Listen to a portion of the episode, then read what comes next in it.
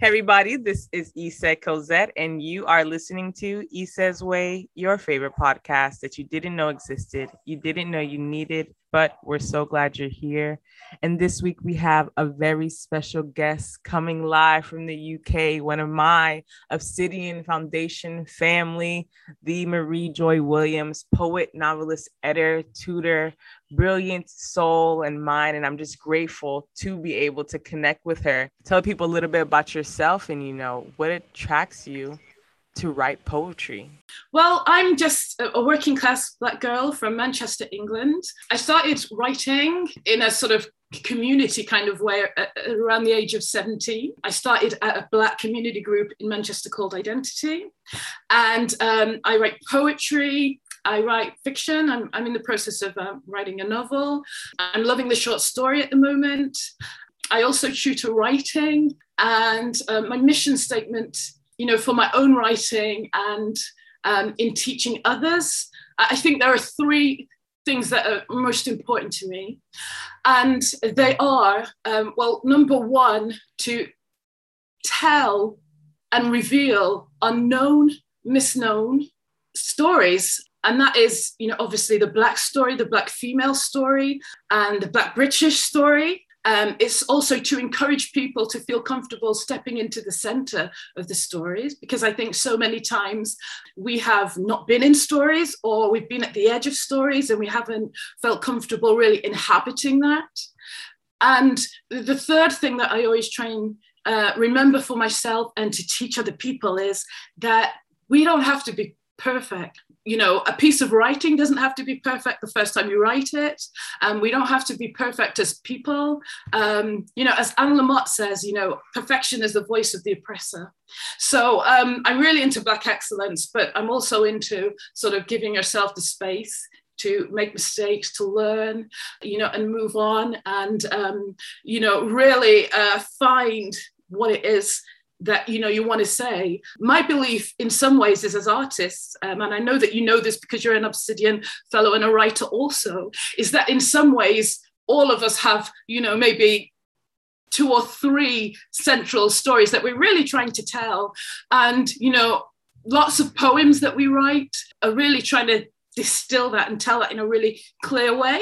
You know maybe coming from a different angle or adding another layer of revelation. You know every time you sit down and write a poem you know i think if you're allowing the process to um, really have its way with you you know including wading through the uncertainty i think by the time you get to the end of a poem you've discovered something. So i think in trying to maybe distill those two or three stories you know um, we just go forwards we learn we we we you know we eschew perfection and um, we just you know we, we, we're along for the ride. So i guess that's really what i'm about as a writer.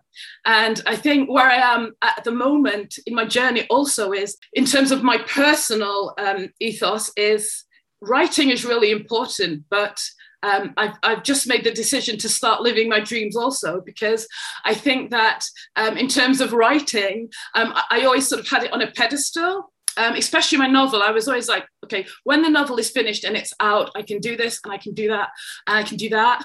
Um, and so at the moment, I've just decided to start living my dreams. So over lockdown, I got myself a guitar and taught myself to play guitar and sing. Um, and I've, you know, I've got a mic set up in my bedroom, and and I am really enjoying that. I'm really enjoying the fact that you know we can live life to its fullest and really enjoy writing too. So that's where I am at the moment, um, and that's a little bit about me as a writer.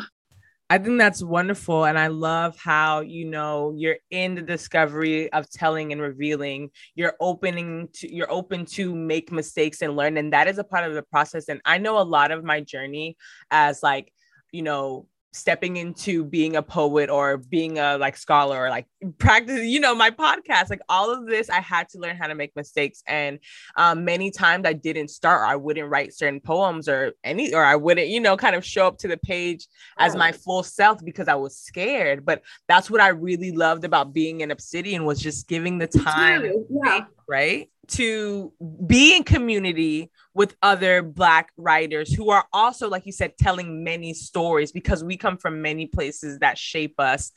Um, it's important like you said even in that wading into that uncertainty because as we keep writing as we keep um, you know practicing as we keep teaching ourselves new things as we keep exploring our skills you know we just only get better. So um, i'm interested in knowing like through the pandemic, through you know these fellowships, how they've been able to pour into you um, and influence your writing process, and especially you know you said you're working on your second collection. How's that coming along, and how is that influencing your work?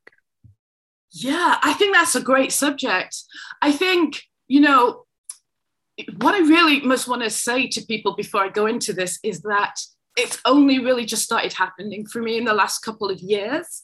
Um, I've been trying to, um, you know, write for a long time, and I've been writing poems and so forth and sending them off. And um, yeah, it's literally just happened in the last couple of years. Um, maybe just following my MA actually, where I, I, you know, I got to a level in my writing um, that perhaps has been able to attract a bit more success also possibly because i think once you get to that sort of um, level of study you're writing you start to realize that rejection actually is a badge of honor and it's just something that you have to get through. You know so i, I have had these opportunities of these wonderful fellowships and you know th- this has come you know after a few applications and uh, you talked about the obsidian you know the retreat. I mean that for me was you know a game changer in terms of my practice because i know that every day we had like a whole week and every day we had to like turn in a poem at 10 o'clock.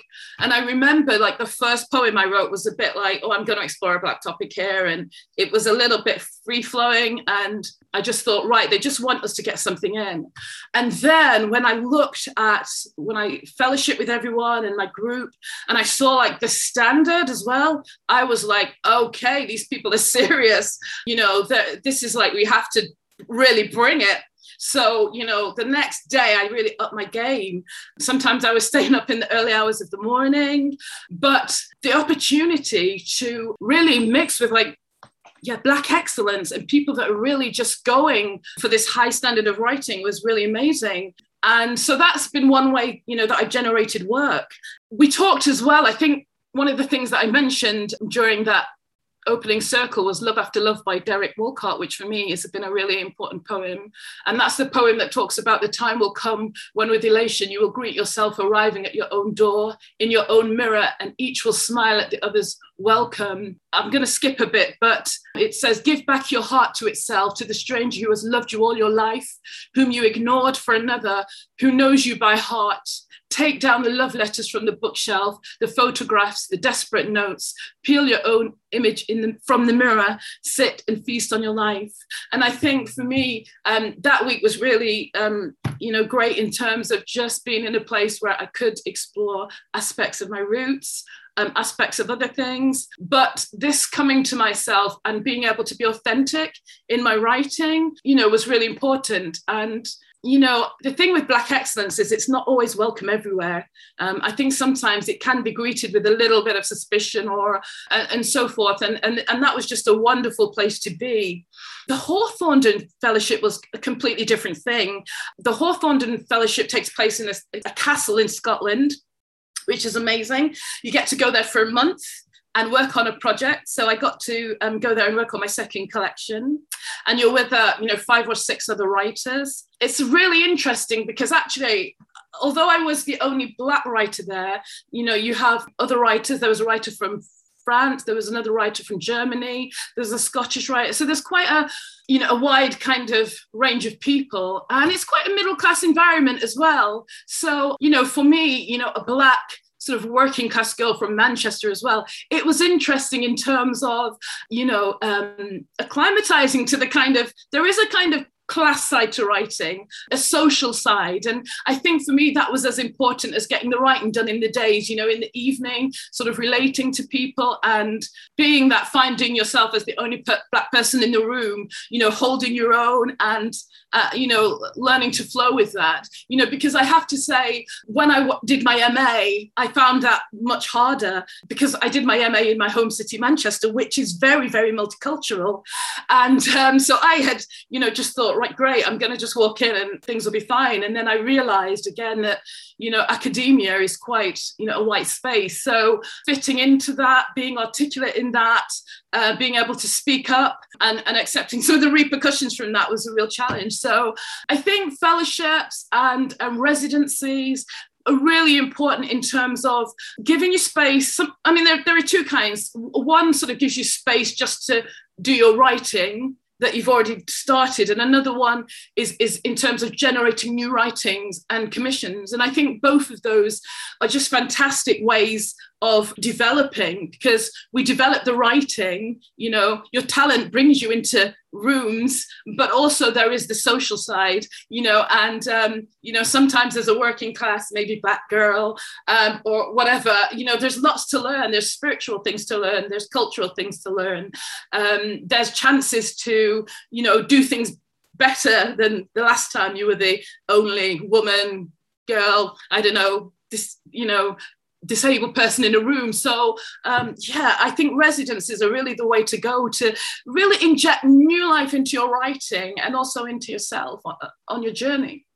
Being able to be amongst other great minds that push you, and I felt the same way. Like when I showed up the first day, I was like, I'm going to try something different because this is the space. And like you said, once I realized what my group was bringing, I said, hold on, let me really show up. Let me really tap into like and explore this. And I pray that Obsidian and many other spaces can continue to pour into Black writers that we have spaces that are funded for us because it's yeah. not easy to be able to afford and to make time as writing but that is what i'm calling in as my practice is, to create a space that we can tell our stories that we can be able to share and be in community that we can teach and learn amongst each other because it's it's in our community and we've been like you know separated displaced or in exile in so many ways and like you said there's yeah. a spiritual healing that happens when we come together, when we remember our roots and we move forward. And thinking about that, um, you know, I want to know who are the poets that guide you back home it's an interesting question because for me, I feel like I almost have like double roots when you ask me like my roots in terms of poetry. I think in terms of blackness. I also think in terms of just the literary journey.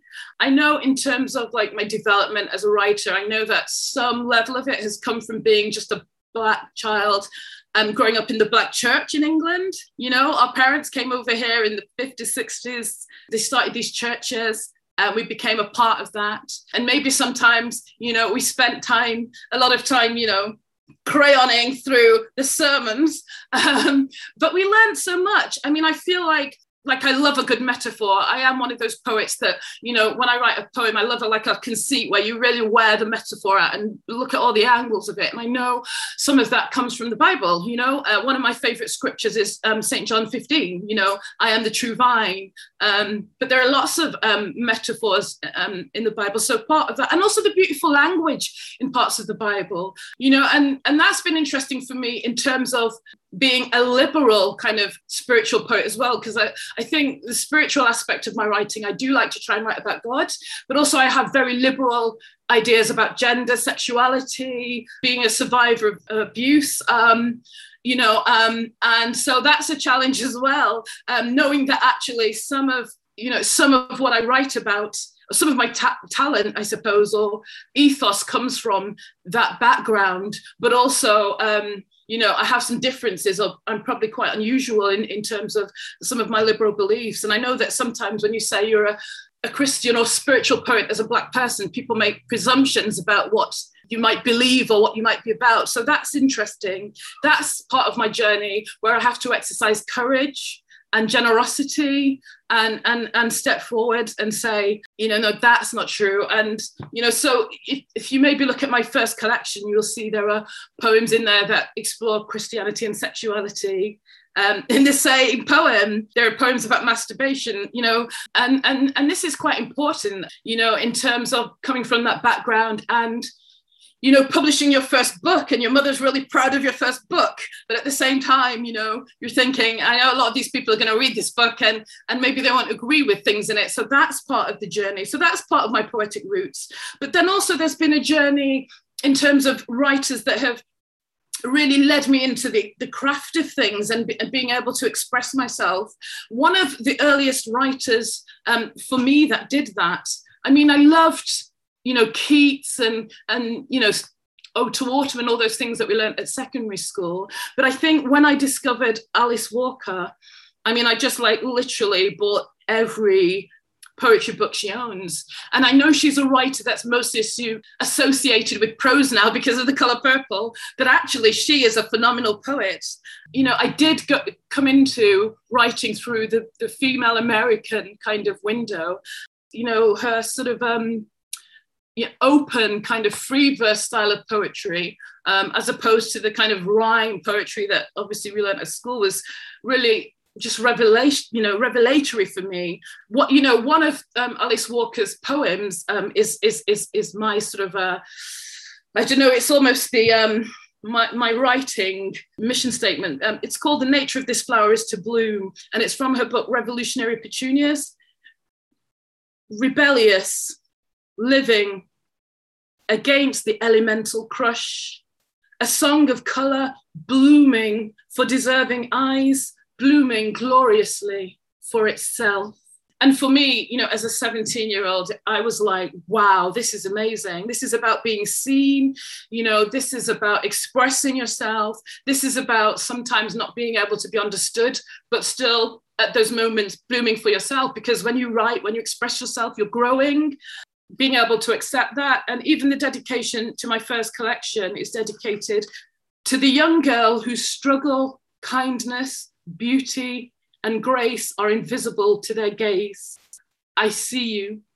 So for me, um, that kind of black female American, you know, June Jordan, Sonia Sanchez, Jayne Cortez, but also not just black female Americans.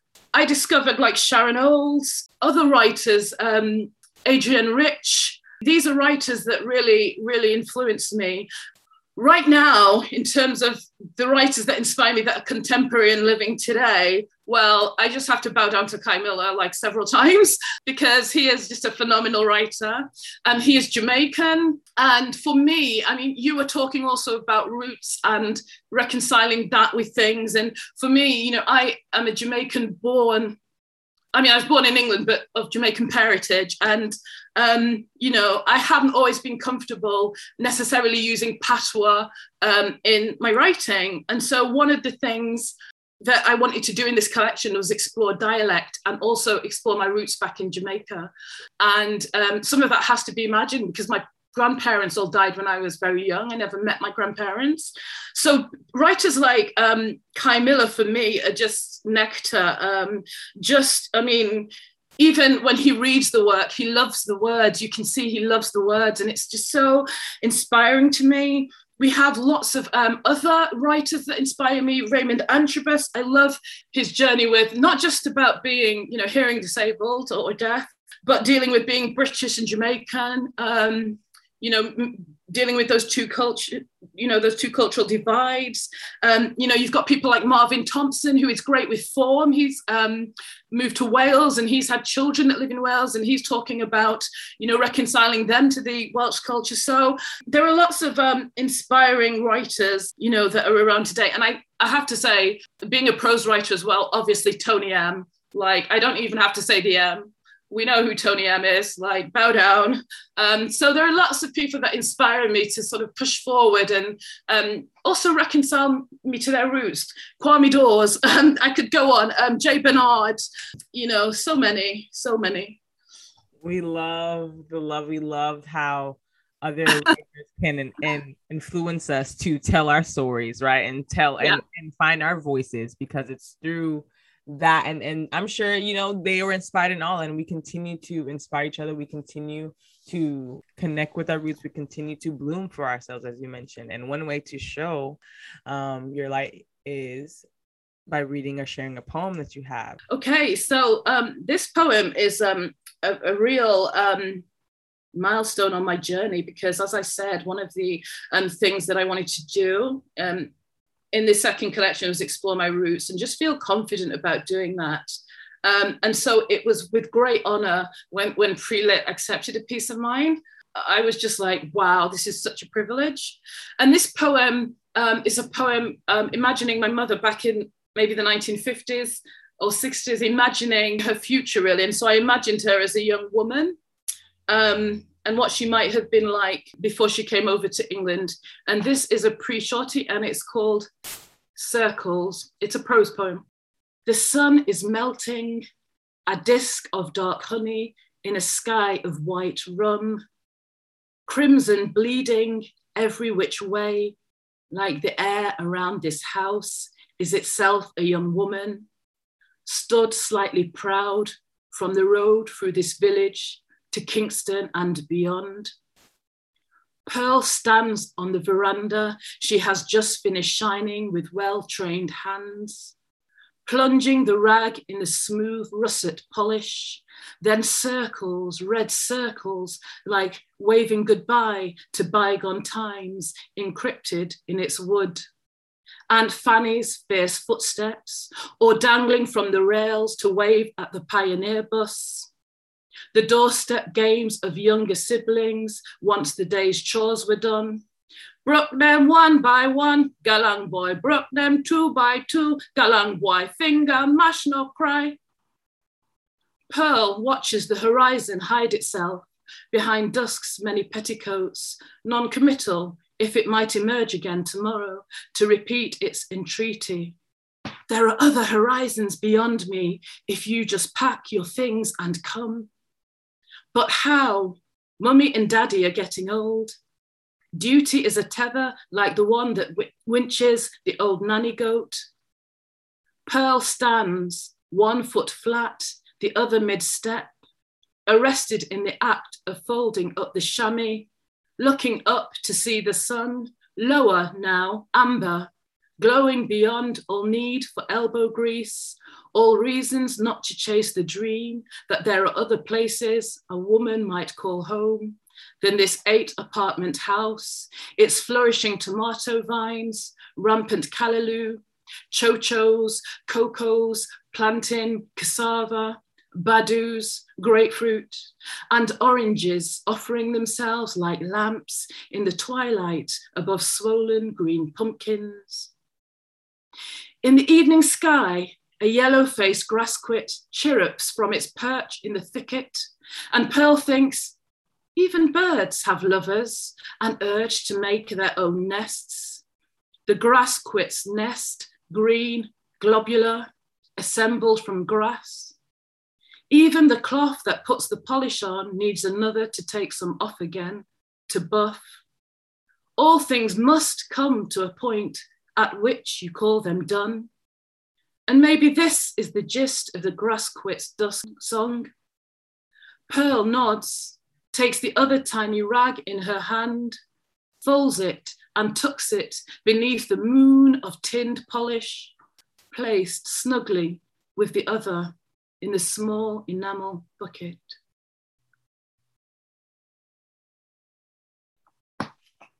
Oh, I love it. Thank you so much for sharing circles with us. Shout out to pre-lit. Shout out.